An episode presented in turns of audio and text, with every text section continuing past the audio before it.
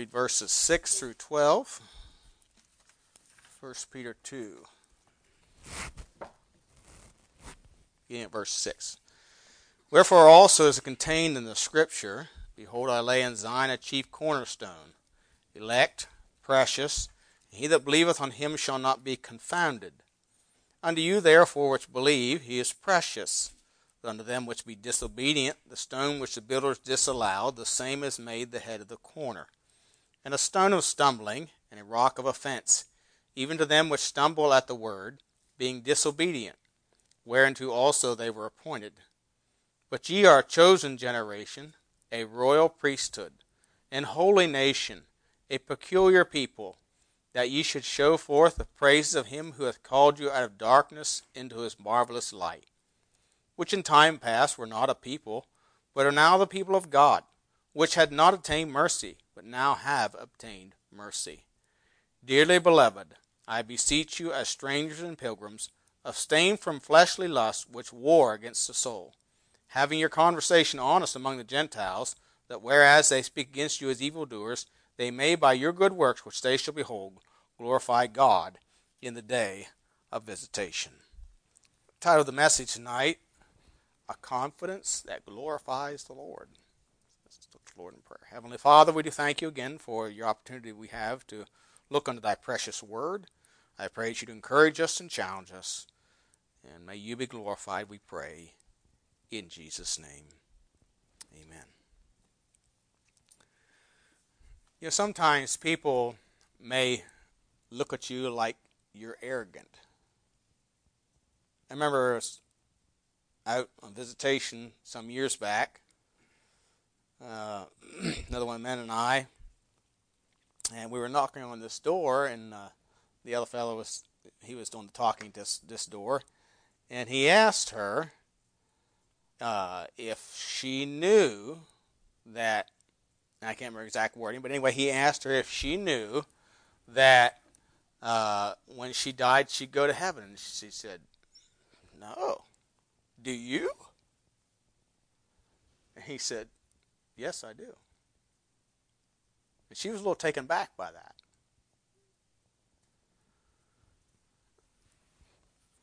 But we can have confidence in our salvation.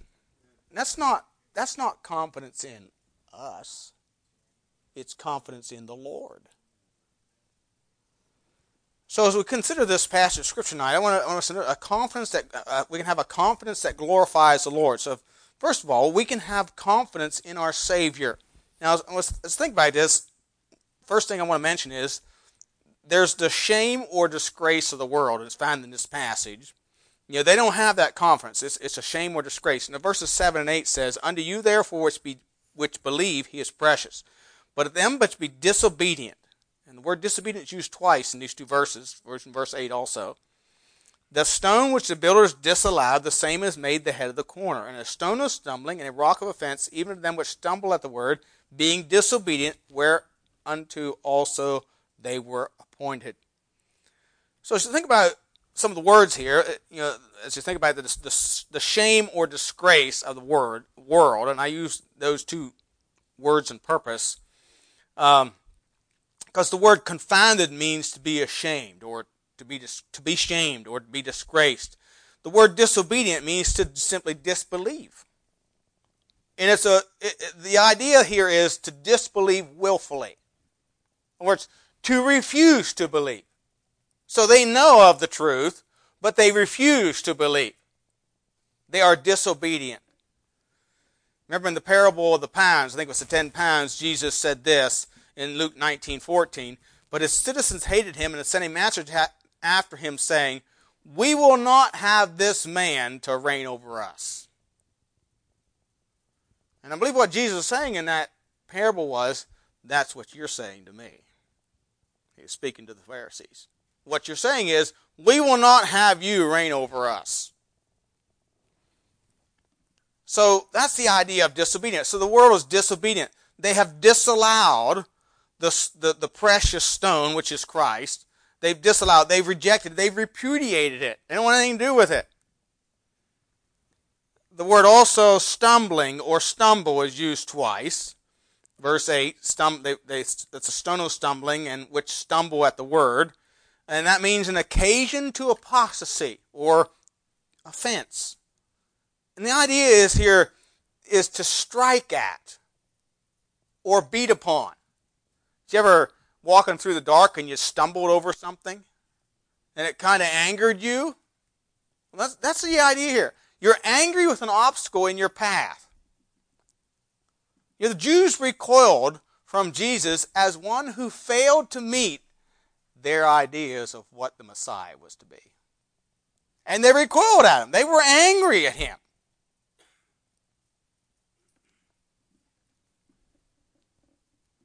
You know, it reminds me of the, the parable of the, uh, the seed and the sower. Remember the, the, the, the, the seed that was sowed in the stony places? And it says they received the word with joy. And, and you know, it sounds good at first, but, but after, by and by, they are offended. You know, when the, the Pharisees and all of Jerusalem first heard about the Messiah being born, everybody, there was excitement in town. But when he came on the scene preaching the kingdom of God, the excitement for some went away. You know, the rich young ruler came, came, came running, but his excitement soon left when he realized Jesus said, Go sell the house, come follow me. Oh, I got to give up my love of money. That's what it was. He was covetous.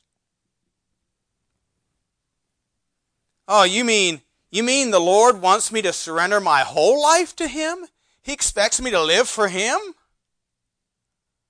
You know, many have just given a watered down Romans road, pray after me salvation. It's just a fire escape, and they have no desire. In fact, they recoil at living to please the Lord.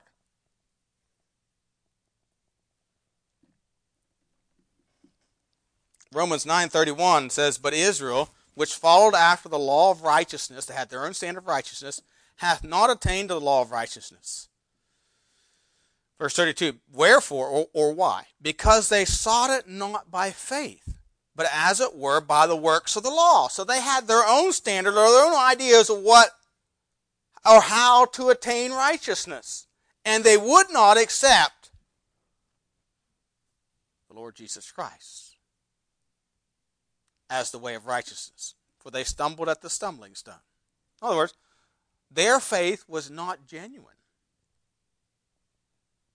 You know, many times people will talk about their faith, but it's not genuine. It's, it's just an emotion. Got up, caught, caught up in some emotional high.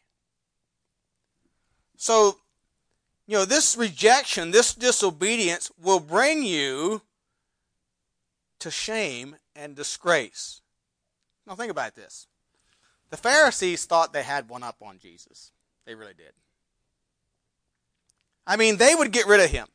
They feared he you see they feared he would cause them problems politically. Go to John chapter 11. John chapter 11.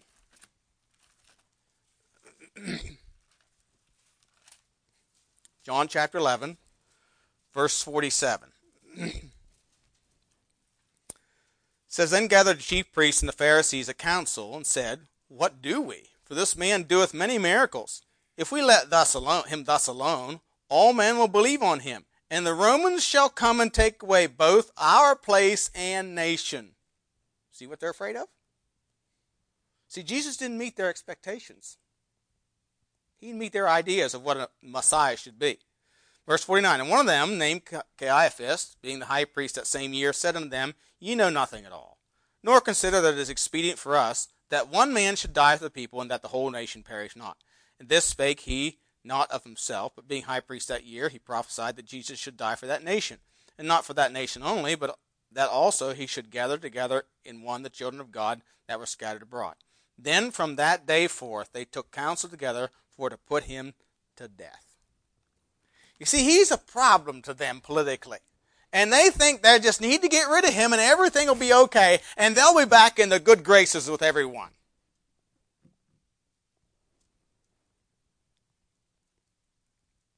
But you know what? They are still an embarrassment to the world. Think about it. They lost what honor and dignity they had, and they lost their beloved Jerusalem. And what did they what they did is still considered one of the most outrageous criminal actions of all time. Not to mention, they're in hell tonight. You see, because of their disobedience, they've been shamed and disgraced.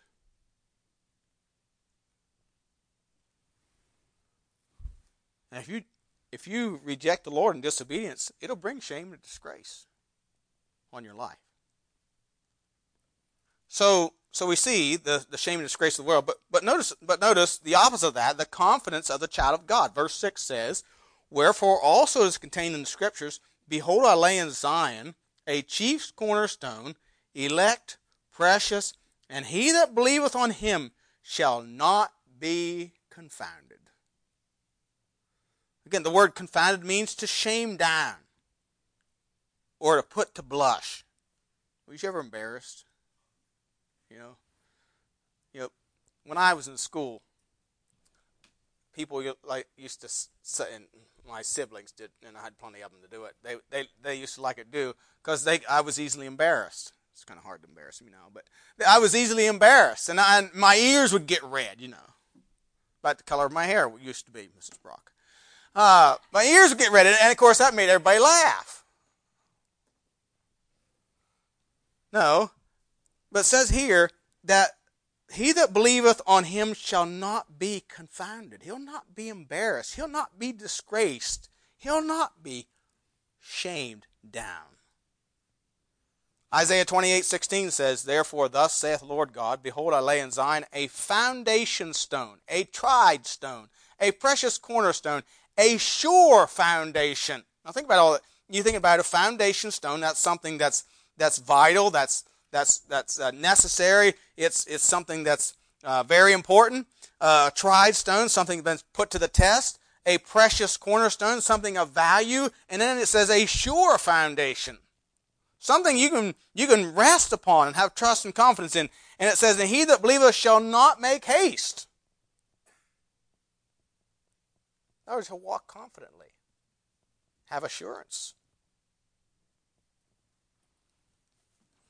Romans 9:33 As it is written behold I lay in Zion a stumbling stone and a rock of offense and whosoever believeth on him shall not be ashamed. Proverbs 14:26 In the fear of the Lord is strong confidence and his children shall have a place of refuge.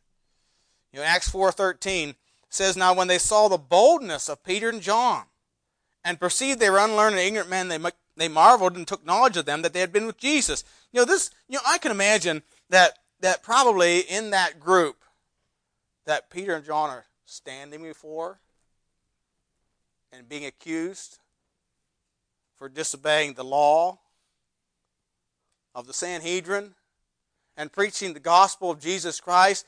I imagine there's probably a few in that crowd that maybe were at the crowd that was at the trial when Peter said, I know not the man. I never knew him.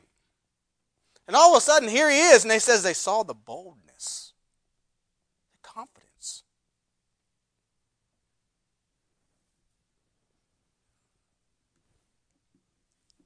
Acts 4.31, when they had prayed, the place was shaken, they were assembled together, and they were all filled with the Holy Ghost, and they spake the word of God with boldness.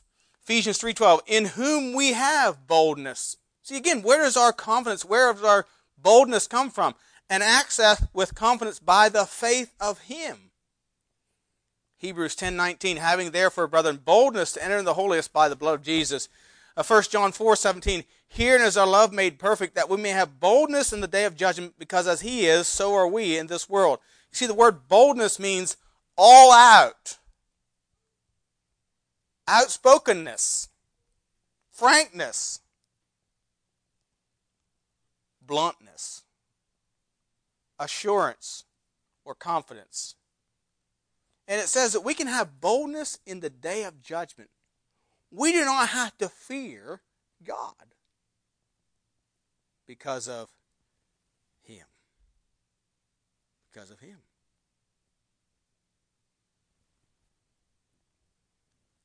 Proverbs 3:26 says, "For the Lord shall be thy confidence, and shall keep thy foot from being taken." Ephesians 3:12 again, "In whom we have boldness." Hebrews 10:35, "Cast not away therefore your confidence, which hath great recompense of reward." You see, our confidence is believing on Him. Verse 6 and 7. Again, it says, Wherefore also is contained in the Scripture, Behold, I lay in Zion a chief cornerstone, elect precious, and he that believeth on him shall not be confounded. Unto you therefore which believe, he is precious. But unto them which be disobedient, the stone which the builders allowed, the same is made the head of the corner. So believing in him builds one's faith. Again, it's an action word. I think it was, uh, I guess it was Thursday night I talked about building your faith. You know, and as we continue to believe on Him, you know, it's not enough just to believe in Him for salvation. That's just the beginning. We need to continue to believe on Him. The disciples continued believing in his promises and trusting in his word and trusting him to give them boldness and power. That's what he promised. He said, "I." Uh, he said that uh, uh, that uh, um, um, trying to remember how um, Acts one eight goes. But ye shall receive power. After that, the Holy Ghost has come upon you, and you shall be witnesses unto me both in Jerusalem, Judea, and Samaria, and the uttermost part of the world. He said, this, this will happen to you. And they just took him at his word. They continued to believe on him, you see. So, so we have, we can have confidence in our Savior. But again, it's not of us, it's of Him. Our confidence is in Him. Secondly, we are chosen to represent Him.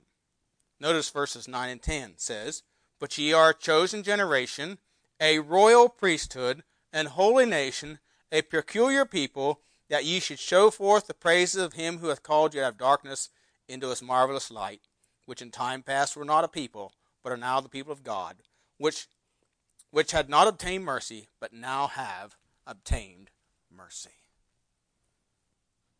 Now, there's some similarities between things that are said here about his churches and the nation of Israel, but we have something better than that. Well, notice those these things. First of all, we're a chosen generation. The word chosen means elect. Elect people. We are chosen. You know, we are we are chosen. We are authorized to be witnesses for Him. He said to the disciples, "Ye shall receive power." and ye shall be witnesses unto me, both in Jerusalem, Judea, and Samaria, the uttermost part of the world. Go to 1 Corinthians chapter 3. 1 Corinthians chapter 3. When Paul writes to the church at Corinth, basically what he's telling them is that they are chosen to be a witness for him. 1 Corinthians chapter 3. I'm sorry, 2 Corinthians chapter 3. 2 Corinthians chapter 3. Verse 1. Do we begin again to commend ourselves? Or need we, as some others, epistles of commendation to you, or letters of commendation from you? Ye are our epistle written in our hearts, known and read of all men. For as much as you manifestly declare to be the epistle of Christ, ministered by us, written not with ink, but with the Spirit of the living God, not in tables of stone, but in fleshly tables of the heart. Such trust have we through Christ to Godward, not that we are sufficient of ourselves to think anything as of ourselves, but our sufficiency is of God who also hath made us able ministers of the New Testament, not of the letter, but of the Spirit. For the letter killeth, but the Spirit giveth life. But if the ministration of death written and graven in stones was glorious, so that the children of Israel could not steadfastly behold the face of Moses for the glory of his countenance, which, which glory was to be done away, how shall not the ministration of the Spirit be rather glorious? You know, when he's talking about Moses, he's talking about Mount Sinai, and they couldn't look at that, and and, and you know, Moses' face shone so brightly should not the, the, the administration of the Spirit be more glorious than that? For the ministration of condemnation be glory, much more doth the ministration of righteousness exceed in glory. You know, that we, we have a ministration of, of righteousness. For even that which was made glorious had no glory in this respect, by reason of the glory that excelleth. For if that which is done away was glorious, much more that which remaineth is glorious. So the Old Testament or the, the sacrifices of the Old Testament is done away in Christ. And so what we have is more glorious. Seeing then that we have such hope, we use great plainness of speech, and not as Moses put a veil over his face, that the children of Israel could not steadfastly look to the end of that which is abolished. But their minds were blinded, for unto this day remaineth the same veil untaken away in the reading of the Old Testament, which veil is done away in Christ. But even unto this day, when Moses is read, the veil is upon their heart. Nevertheless, when it shall turn to the Lord, the veil shall be taken away. Now the Lord is that Spirit, and where the Spirit of the Lord is, there is liberty. But we all, with open face, beholding as in a glass the glory of the Lord, are changed into the same image from glory to glory, even as by the Spirit of the Lord. Therefore, seeing we have received this, we have this ministry, as we have received mercy, we faint not. But if we renounce the hidden things of dishonesty, not working in craft, walking in craftiness, nor handling the word of God deceitfully, but by manifestation of the truth, commending ourselves to every man's conscience in the sight of God. So Paul says, you know, we have this ministry that's been given to us. We've been chosen to represent him, to be witnesses for him here in this in this period of time. And it is a ministry more glorious than the than Moses, which is done away in Christ. So that which remains is more glorious.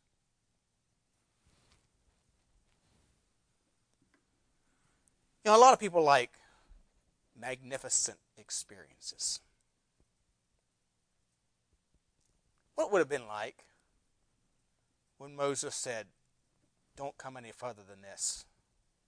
And all of a sudden the mountain's black, and there's thunder and lightning, and you hear the voice of God thundering out of the mountain.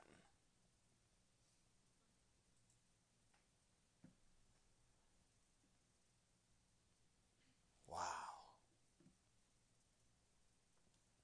You know, Peter, when they went up on the Mount of Transfiguration, and all of a sudden, the Lord Jesus is transfigured and it comes white as snow, and, and Moses and Elijah appear and they're talking with him, and, and he don't know what to say, and he says, uh, Lord, let us make here three tabernacles. Wait a minute. Moses and Elijah aren't equal with the Lord. And then a voice out of heaven says, This is my beloved Son, hear ye him. You don't think Peter was really taken aback with that. But you know, when he writes his epistle, you know what he said? We have something more sure than that. And that's the Word of God that He's given us to minister with. We have something more glorious than those wonderful mountaintop experiences. And that's the ministry that He's given us as a church. You know, sometimes it gets, like Brother Hoyle said today, mundane. Isn't much happening. Isn't much going on. It can get discouraging. But you know, that's what real life is. That's what real life is. Just keep on keeping on. You can't live on the mountaintop. It's in the valleys where you live. And so, but we are a chosen generation. We've been chosen by God to carry on this ministry that is given to us in, in our day and time. So we're a chosen generation. Not only are we a chosen generation, we are a royal priesthood. Notice it goes on and says here, a chosen generation, a royal priesthood. Even the Jews cannot claim this. You know, theirs was an Aaronic, Aaronic priesthood, you know, the priesthood of Aaron of a man. Of course, Hebrews tell us all about this. You know, they were they they could not continue by reason of infirmity. But but but our priesthood comes through the royal line of David in the person of the Messiah, the Lord Jesus Christ. And we have a high priest that continueth ever making intercession for us.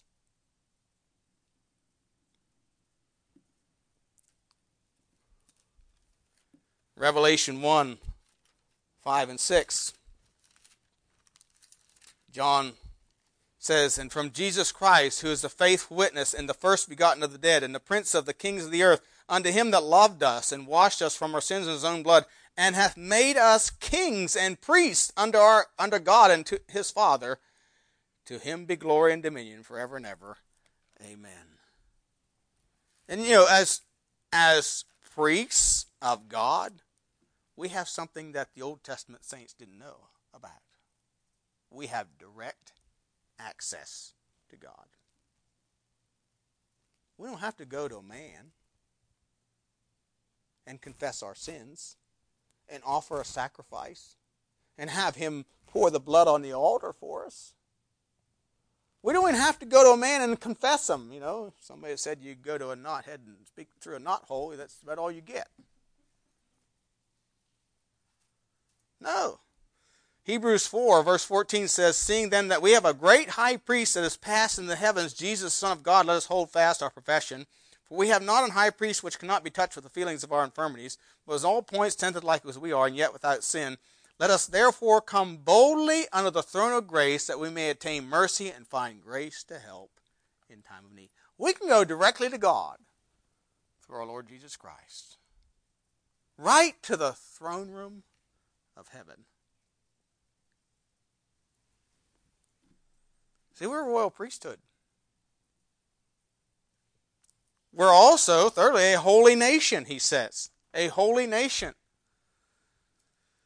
The word nation here is the Greek word ethnos, where we get the word ethnic. You know, talk about ethnic groups.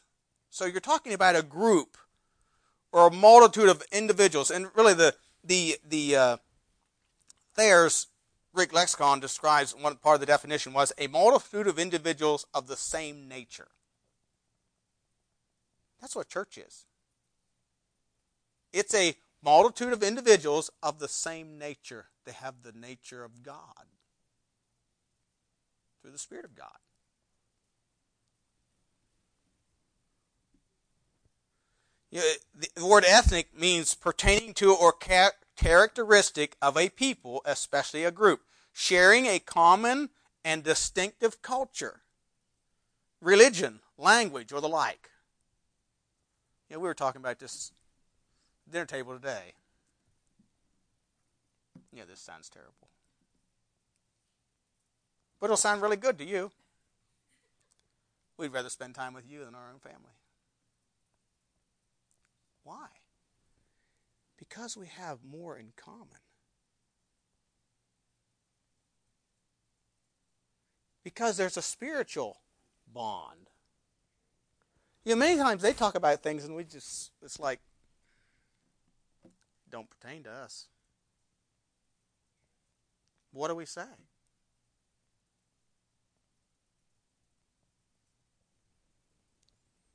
So, you know, we're called a holy nation. You know, we are individuals, but we have the same nature, the same inclinations, the same things that draw us together.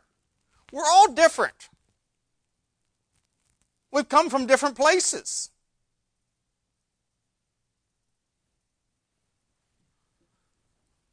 But we have that natural inclination. Well, it's not natural of us, but because of the Spirit of God and that dwells within us, there are things that draw us together, that make us one.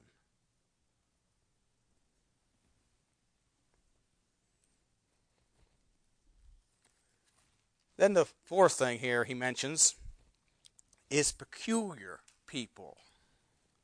Now, there was a little song years ago by a a pretty uh, contemporary group. used to go, you know, we're peculiar people. We rejoice when things go wrong. We uh, see how to go. We we tears when we are happy. We sing a brand new song or something like that, you know. So what? Unsaved people shed tears when they're happy. And the idea of the song, at least my impression is that, we were just a little bit weird. Just a little bit weird. And if, and if you use the word peculiar today, that's what it means. You know, he's, a little, he's about as strange as a $3 bill, you know. You know, I had a neighbor one time, and, and uh, he was he's a little bit different, but, but uh, one guy described him as about, about as different as a three-row corn planter. There's no such thing. But, uh, you know, he was just odd.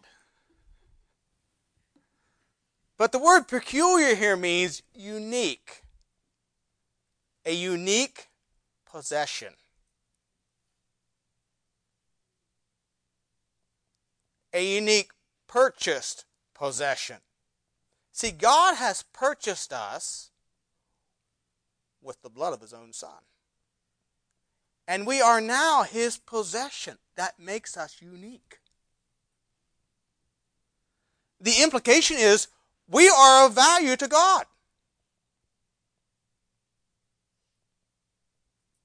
After all, we are, by adoption, his children. 1 Peter 1 18 says, For as much as you know that you were not redeemed with corruptible things such as silver, as silver and gold from your vain conversation received by tradition from your fathers, but with the precious blood of Christ, as of a lamb without blemish and without spot. So we were purchased at great price. Now, I don't know about you, but I don't buy junk that's expensive. Do you? I mean, I'm not going to McDonald's and paying five dollars for something that's on the dollar menu. I'm sorry, I'm not paying five dollars for anything at McDonald's. I don't think, but uh, but you know, I'm not paying big money for junk, something that's of no value.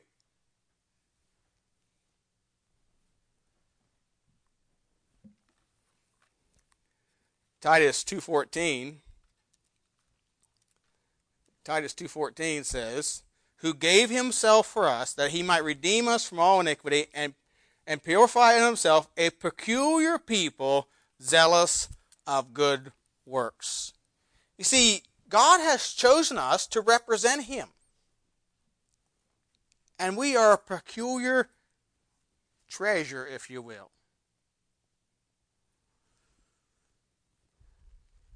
You know, he, he the, the word is used to describe Israel in a couple of places, and, and one of the things he says about Israel is he, he that toucheth Israel toucheth the what? Apple of mine eye. Do you like somebody messing with the apple of your eye? that's fighting territory. And you mess with God's people, that's fighting territory for the Lord. In fact, that's why he said to Saul, It's hard for thee to kick against the pricks. So we are chosen to represent him. Third thing we see here, we are to have a conversation that glorifies him. Verses 11 and 12. Verse 11 12 says, Dearly beloved, I beseech you as strangers and pilgrims, abstain from fleshly lusts which war against the soul, having your conversation honest among the Gentiles, that whereas they speak against you as evildoers, they may, by your good works, which they shall behold, glorify God in the day of visitation. So God desires and expects that we have a conversation, a manner of life, that a, a lifestyle that glorifies Him. And He's made that possible. Again, as we continue to believe on Him and we're not uh, ashamed, if we're not ashamed of Him, we will live to please Him.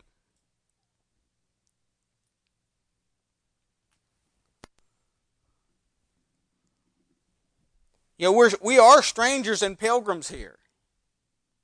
The world thinks we're a little strange. That is a small sacrifice we pay. You know, it really, you know, when you really think about it, it's more apparent to women than it is to men. You know, women stand out. Women that dress to please the Lord stand out more than men because of the, the dress standards issue, the dress issue in our society. But but be that as it may, we are we are strangers and pilgrims. We're not home. This isn't our home. And and we, we are to abstain from fleshly lusts. Notice these things war against the soul. They will corrupt us. So we're to have our conversation honest among the Gentiles. Uh, uh, of course, the word Gentile here means unsaved or the heathen. That whereas they speak against you as evildoers, they may by your good works, which they shall behold, glorify God in the day of visitation. So, so we're abstained from those fleshly lusts. We're to have honest and upright living that are be characterized by good works. Now, Ephesians 2 8 9, or Ephesians 2 8 through 10 says, not, uh, For by grace are you saved through faith, that not of yourselves. It's a gift of God, not of works, lest any man should boast. For we are his workmanship, created in Christ Jesus, unto good works, which God hath before ordained that we should walk in him. Ephesians 1 5, I think it is, says that He's chosen us in Him to be holy and without blame before Him in love. God is desirous that we be holy, that we live lives that are pleasing and honoring Him, that are characterized by good works, which it says, they shall behold. In other words, they will see. That is evident.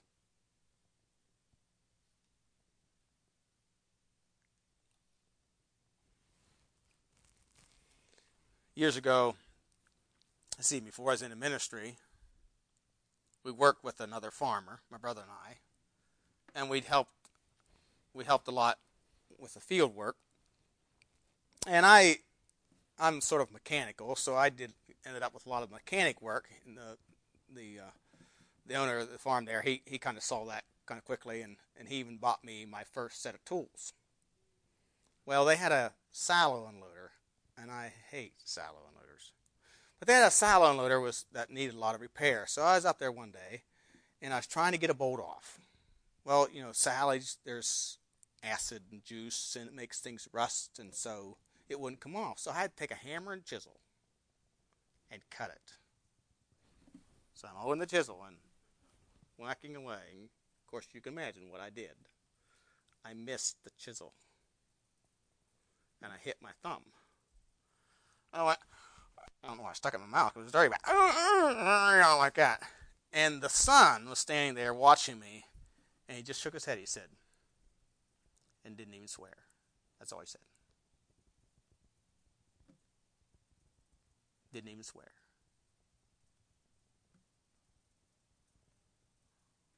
What good does swearing do anyway? But you know, that's what the world does. You see, they're the, the, they should behold our good works. And when it, the, the phrase glorify God in the day of visitation, the day of visitation has the idea of the day of calamity, when something catastrophe strikes at their house. Guess where they'll look for hope and for help. This was illustrated to me years ago, there was a guy by the name of Willard Carper. Willard Carper was a a uh, appliance repairman. He went to church where my wife went to Christian school. Anyway, and I knew Willard pretty well. But he was telling me one day, he said uh, he had this neighbor across the street who was an alcoholic. And he said I tried to witness to him, and he didn't, he didn't want anything to do with it. And every time I get a chance to see him and, and get a chance to witness, you know, I'd witness to him. But he said he just he didn't want anything to do with me. He said, well, he had a heart attack. He, of course, ended up in hospital. And he said, guess what? He didn't call his drinking buddies. He called me. Why did he call Willard? Because he had beheld Willard's life and knew he had hope. So the day of visitation he looked Willard.